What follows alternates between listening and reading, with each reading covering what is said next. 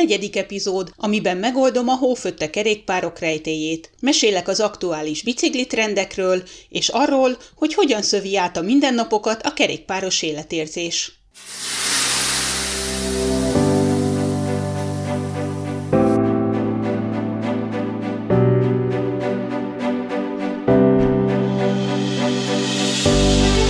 Ez itt a Finnország felé félúton, a Történetmesélő Podcast.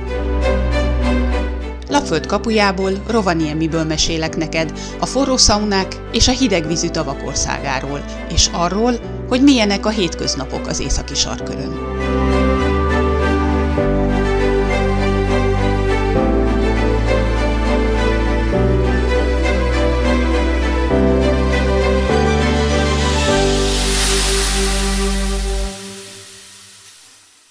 Egy vallomással kell kezdenem, ahogy erre az epizódra készültem, és a kerékpározással kapcsolatos viszonyomat gondoltam végig, arra döbbentem rá, hogy mielőtt Finnországgal kapcsolatba kerültem volna, én azt hiszem, hogy mindenkit hülyének néztem, aki városban kerékpározott. Egyszerűen nem értettem, hogy mi a jó ebben, hogy mi a jó az autók között cikázni, biciklivel, és hogy egyáltalán mi visz rá embereket arra, hogy nap mint nap kerékpárral jussanak el A-ból B-be. Az igazsághoz hozzátartozik, hogy a más országokban való kerékpározás gondolatával még mindig nem barátkoztam meg, de az tény, hogy mióta Finnországban élek, azóta a kerékpározás az én életemben is fontos szerepet játszik, és ez az egyik olyan közlekedési eszköz, ami szóba kerül akkor, hogyha valahova menni szeretnék, és mindenképpen megelőzi az autózást, már csak azért is, mert jogosítványom az továbbra sincs, és nem vezetek. Nem volt ez szerelem első látásra köztünk, tehát nem az volt az első dolgom, hogy kerékpára pattanjak, ahogy ide költöztünk, és ha jól emlékszem, akkor eleinte a praktikum játszott igazán fontos szerepet a döntésemben, vagyis, hogy kiköltöztünk Helsinkiből, és egy lakótelepen laktunk, ami távolabb volt a városközponttól, viszont a helyi járat az igen ritkán közlekedett, és egyszerűen kerestem egy olyan közlekedési módot, amivel a jól emlékszem, olyan 30-40 perces gyaloglási időt le tudtam rövidíteni, és ezért esett a választásom a, a biciklizésre először. Minél többet használtam a biciklit, annál jobban hozzászoktam ehhez az életformához, annál jobban megszerettem azt a szabadságot, amit a, a bicajozás nyújtott, tehát hogy hogy tényleg viszonylag gyorsan eljuthattam egyik helyről a másikra, anélkül, hogy buszra kellett volna, vagy vonatra kellett volna várnom. Aztán annyira belejöttem ebbe az egészbe, hogy másfél évvel később, amikor lapföldre költöztünk, akkor két dolog volt, amit az első napunkon elintéztem, beiratkoztam a helyi könyvtárba, és kerestem egy boltot, ahol tudtam magamnak venni egy használt biciklit, és onnantól kezdve nagyon sokáig itt is bicajjal közlekedtem. De mielőtt rátérnék a lapföldi kerékpáros életre, még térjünk vissza egy kicsit a, a fővárosi, vagy a főváros környéki bicajozáshoz, mert ez volt az a az az időszak, amikor rádöbbentem arra, vagy megoldottam azt a rejtélyt, ami akkor már évek óta for- foglalkoztatott, hogy miért állnak hóval befedett kerékpárok országszerte Finnországban. Rengeteg olyan fényképet láttam, amin bicajok voltak neki támasztva falnak, vagy valamilyen lámpaoszlopnak, és teljesen ellepte a bicajt a hó. És egyszerűen nem értettem, hogy, hogy miért nem képesek az emberek a télire a bicajt berakni egy tárolóba, nem értettem, hogy hogy most itt annyira sok pénze van a finneknek, hogy egyszer csak ott hagyják a bicajt, nem is törődnek vele, és akkor minden tavasszal vesznek egy újat, vagy, vagy egyszer nem tudtam a dolgot hova tenni. Egészen addig, amíg el nem kezdtem ingázni szinten, vonattal, és akkor jöttem rá arra, vagy döbbentem rá arra, hogy azért vannak bicajok, hóval födött bicajok ebben az országban, mert az egy, mert az emberek használják ezeket a kerékpárokat télen is, és sokan csinálják azt, akik ingáznak, hogy a busz megállóig vagy a, a vasútállomásig biciklivel mennek, ott lezárják a biciklit, és akkor utána felszállnak a vonatra, hazafelé meg, amikor megérkeztek az, a városukba, akkor megint biciklire pattannak, és a vasútállomástól vagy a buszmegállóból onnan mennek haza. Van egy hatalmas különbség a finnországi és a magyarországi kerékpározás között, ami nekem tulajdonképpen bátorságot adott a bicajozáshoz, ez pedig az, hogy itt Finnországban külön gyalogos és kerékpárutak vannak,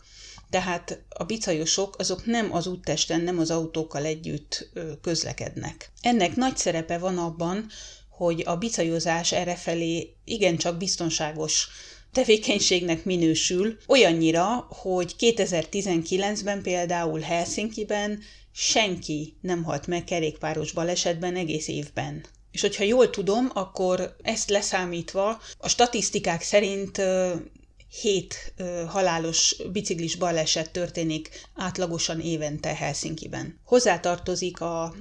kerékpáros élet biztonságához az is, hogy itt szinte mindenki bukósisakot hord, és télen vagy a sötét időszakban reflektort tesznek a ruhájukra, fényvisszaverőt, hogy az autósok könnyen észrevegyék őket. Valószínűleg ez is szerepet játszik abban, hogy a kerékpározás errefelé népszerű, és már a gyerekek is biciklivel járnak iskolába. És az sem elhanyagolható tényező, hogy itt nem kell vadászni a a helyeket, a, bicikli parkoló helyeket, tehát hogyha bicajjal indulsz el valahova, akkor, mint említettem, a vasútállomások mellett, a buszpályaudvarok mellett, az intézmények közelében biztosan van egy, egy ilyen kerékpáros parkoló vagy tároló, ahol ott lehet hagyni a, a biciklit. És nem csak, hogy ott lehet hagyni, de jó eséllyel meg is találod ott, amikor visszajössz, bár most már sajnos a statisztikák romlanak, főleg a, a nagyvárosokban, és egyre több a kerékpárlopás, de azért még azt gondolom, hogy a kisebb helyeken még mindig biztonságos ott hagyni a biciklit bárhol, természetesen akkor, hogyha le van zárva. Velem az elmúlt 7-8 évben, és ezt nem tudom, hogy szerencse vagy nem, de még sose történt olyan, hogy ellopták volna valahonnan a bicajomat, és a, a ház mellett is tulajdonképpen csak ki van téve a bicaj egész évben, vagy be van tolva a tárolóba, de nincsen lezárva, és lekopogom még eddig nem lopták el egyszer sem. Sokat gondolkoztam azon, hogy van-e olyan dolog, ami a finneket visszatartja a biciklizéstől, de de nem jutott eszembe egy, egy ilyen dolog sem. Az időjárás az biztosan nem tartozik ezek közé. Nem emlékszem még olyan napra, hogy ne láttam volna legalább egy-két embert bicajozni magam körül. Tehát teljesen mindegy, hogy szakadt az eső, hogy extrém hideg volt, tehát extrém és mínusz 15, mínusz 20 fok, vagy akár mínusz 30 fok, szakadó hóesés, szélvihar, tehát teljesen mindegy, hogy milyen idő van, itt az emberek, vagy az emberek egy része akkor is fogja a bicajt, és nekiindul, és azzal közlekedik. Ebben segítségükre van az, hogy sokféle ruhát, kiegészítő eszközt lehet kapni, ami a, a kerékpározást elviselhetővé vagy kényelmessé teszi,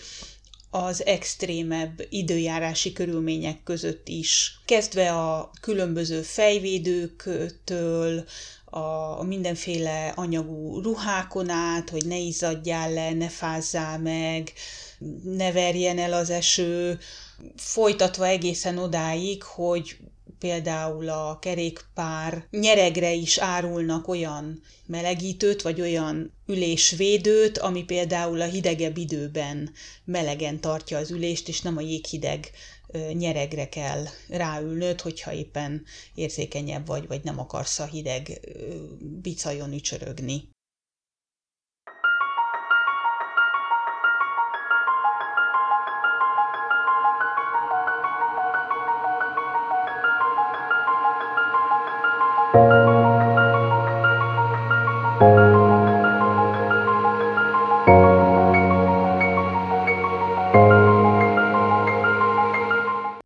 Sajnos a téli kerékpározásról nem tudok tapasztalatból beszélni, mert én nem kerékpározom télen. Ez egy tudatos döntés a részemről, és két oka van. Az egyik az az, hogy nekem nagyon érzékeny a torkom, és hogyha hideg, levegő, hideg a levegő, akkor, akkor én állandóan torokfájást kapok, még akkor is, hogyha csak sétálok, hogyha biciklin ülve lihegek, akkor meg egészen biztosan. De ami még ennél is inkább visszatart a téli kerékpározástól, az az, hogy én azt gondolom, hogy erre születni kell, és ezt a finnek tulajdonképpen gyerekkoruktól kezdve gyakorolják, és nekem túl sok év maradt már ki ebből, és nem akarom most elkezdeni a tanulást, úgyhogy én, a, ahogy beköszönt a, a jegesebb, hidegebb időszak, én leteszem a bicajt, és csak akkor veszem elő, amikor már olyanok a, az útviszonyok, hogy biztonságosan lehet bicajozni. De én a kisebbséghez tartozom ezzel, mert hogy azt látom, hogy, hogy tényleg itt egészen kicsi kortól jószerivel, hát szerintem még egészen nyugdíjasokig is, bárki bármikor biciklire pattan, hogyha éppen úgy tartja kedve. Tehát talán az egyetlen egy dolog, ami egy fint visszatarthat attól, hogy kerékpára üljön, hogyha valamiért ő egyszerűen csak nem akar kerékpára ülni. A kerékpáros életformára való nevelés itt tulajdonképpen már az óvodában megkezdődik, hiszen a gyerekeknek már ilyen kis futóbiciklit is tartanak az ovikban, tehát azzal lehet az udvaron gyakorolni, és aztán vannak rendes kerékpárok is. Itt a pótkerékkel való bicajozás az kevésbé elterjedt, mint Magyarországon, tehát a, a, a bicajozás evolúciója az, hogy először a, a futóbiciklin tanulnak meg a gyerekek bicajozni, egyensúlyozni, vannak egészen kisméretű bicajok is, tehát szerintem már olyan két és fél-három éves kortól vagy akár két éves kortól rá lehet ülni ezekre a, a futóbicajokra, és akkor ebb, azt hiszem ebből van két, két méret is, egy ilyen egészen pici, meg egy valamivel nagyobb. Mit tudom én, ilyen négy-öt éves korban már megtanulnak rendesen két keréken kerékpározni. Tehát ez a pótkerékkel való kerékpározás errefelé nem annyira elterjedt és az óvodában vannak külön foglalkozások, amikor a gyerekeknek beszélnek a kresszről, a biciklizés szabályairól, az udvaron is csak bukósisakban lehet bicajozni, tehát ez tényleg egészen kicsikoruktól kezdve beléjük nevelik, vagy, vagy hozzászoktatják ő, őket ehhez. Így aztán, amikor iskolába kerülnek a gyerekek, akkor errefelé az a természetes, hogy gyalog vagy bicajjal mennek suliba. Na most természetesen ez akkor igaz, hogyha a gyerek a, a közeli iskolába jár, mert nyilván most, hogyha több kilométerre van az iskola, akkor oda vagy busszal, vagy, vagy autóval járnak a finn gyerekek is. Tehát azért mondjuk én ezt egy kicsit túlzásnak, túl misztifikálásnak érzem, amikor külföldiektől hallom, hogy fú, mert a finnek azok minden finn gyerek bicajjal jár iskolába, ez azért nem igaz, de tény, hogy, hogy sokan járnak iskolába bicajjal, és sokan ö, járnak télen is. Amikor Inari oviba került, akkor azon a környéken, ahol akkoriban laktunk, nagyon sokan jöttek minden reggel szembe velünk bicajjal, gyerekek is, felnőttek is. Meg tudtam azt figyelni, hogy tényleg bármilyen időjárási körülmények között, aki biciklizett, az biciklizett, tehát a, a szembejövők száma nem igazán csökkent, és, és tényleg egészen kicsi gyerekek is tekerték már a cangát, és ami engem mindig bámulatra késztetett, hogy hogy sokan jártak olyan bicajjal, ami nem volt váltó, és egyszerűen csak neki feküdtek, és taposták föl, domnak föl, domnak le, és nem érdekelte őket semmi.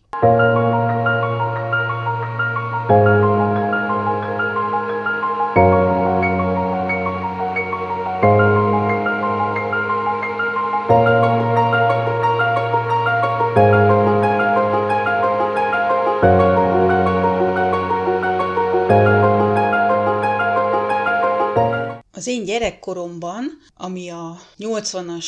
90-es évek időszakára esett, a menő bicikli az a BMX volt, és aztán meg a mountain bike. Kb. ez volt az az időszak, amikor engem utoljára érdekelt, hogy mennyire menő egy bicikli vagy sem. Úgyhogy amikor elkezdtem itt a kerékpárokat nézegetni Finnországban, akkor először nem jöttem rá, hogy mi, mi a menő, vagy, vagy nem ismertem föl a biciklifajták közül, hogy, hogy melyik a menő és melyik nem. És konkrétan nevetni kezdtem, amikor egy bevásárlóközpontban vagy egy reklámújságban először megakadt a szemem az egyik biciklifajtának az árán, amit úgy hívnak, hogy Jopo, és ez az egyik legmenőbb bringa errefelé a gyerekek között, és nekem a régi kemping bicajok jutnak róla eszembe, és komolyan, de tényleg állandóan ezen nevetek, hogy hogy képesek emberek ezért a kemping kinézetű cangáért, amin az egyetlen egy különleges dolog szerintem az, hogy mindenféle élénk színekben lehet kapni, tehát ilyen kanári sárga, lila, zöld, kék, piros, nem tudom, tehát ez, ez, ez a dolog szerintem menő, de az én ö, agyammal gondolkodva itt, itt véget is ér a történet, se váltója, se semmije, és ezek a biciklik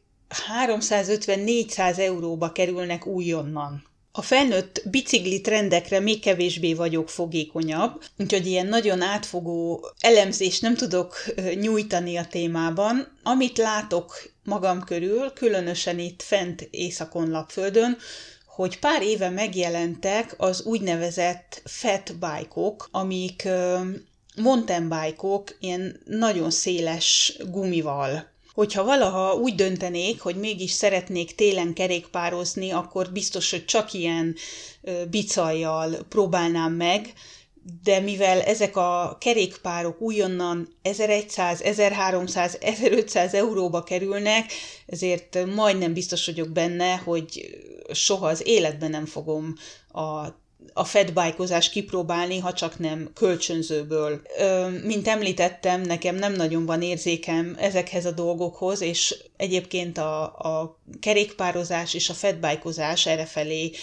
nagyon népszerű. Itt Rovaniemiben is, meg még följebb Lapföld más részein is vannak kifejezetten a, a fedbájkosoknak vagy a mountainbájkosoknak kialakított kerékpárutak, kerékpárösvények, illetve olyan pályák, amin, ahova lifttel lehet fölmenni, és akkor onnan jössz le bicajjal a lejtőn, nem tudom, hogy milyennek a, a pontos neve, nem értek hozzá.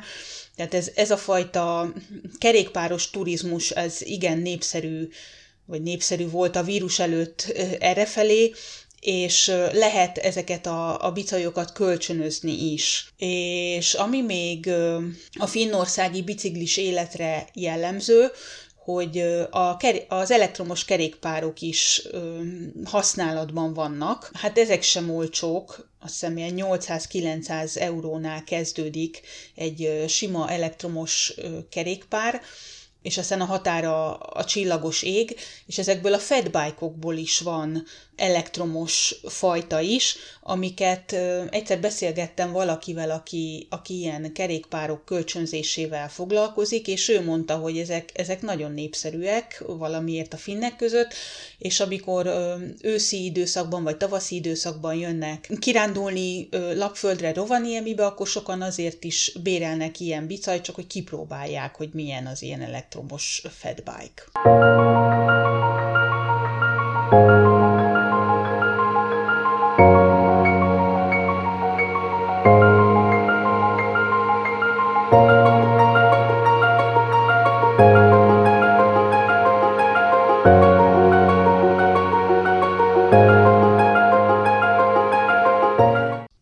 északi kerékpáros életről beszélünk, akkor van még egy dolog, amit mindenképpen meg kell említeni, ezek pedig a, az utánfutók, a biciklis utánfutók, amiben a gyerekeket szokták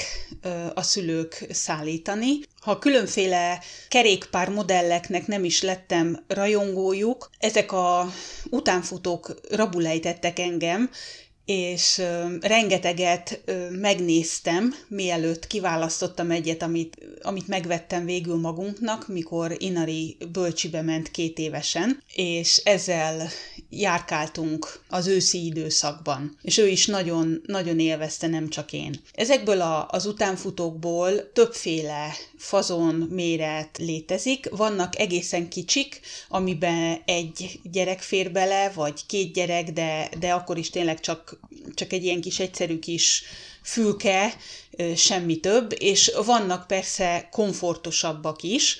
Én ez, ez utóbbit választottam magunknak, és egy meglehetősen nagyobb méretet, mivel Inari nem pici gyerek, ha jól emlékszem, akkor ezek az utánfutók olyan 250 euró körül kezdődnek újonnan, és hát természetesen itt is annyi pénzt lehet ezekre elkölteni, amennyit csak bírsz. Az egészen menő változatok, azok ilyen 1000 euró fölötti összegbe kerülnek újonnan,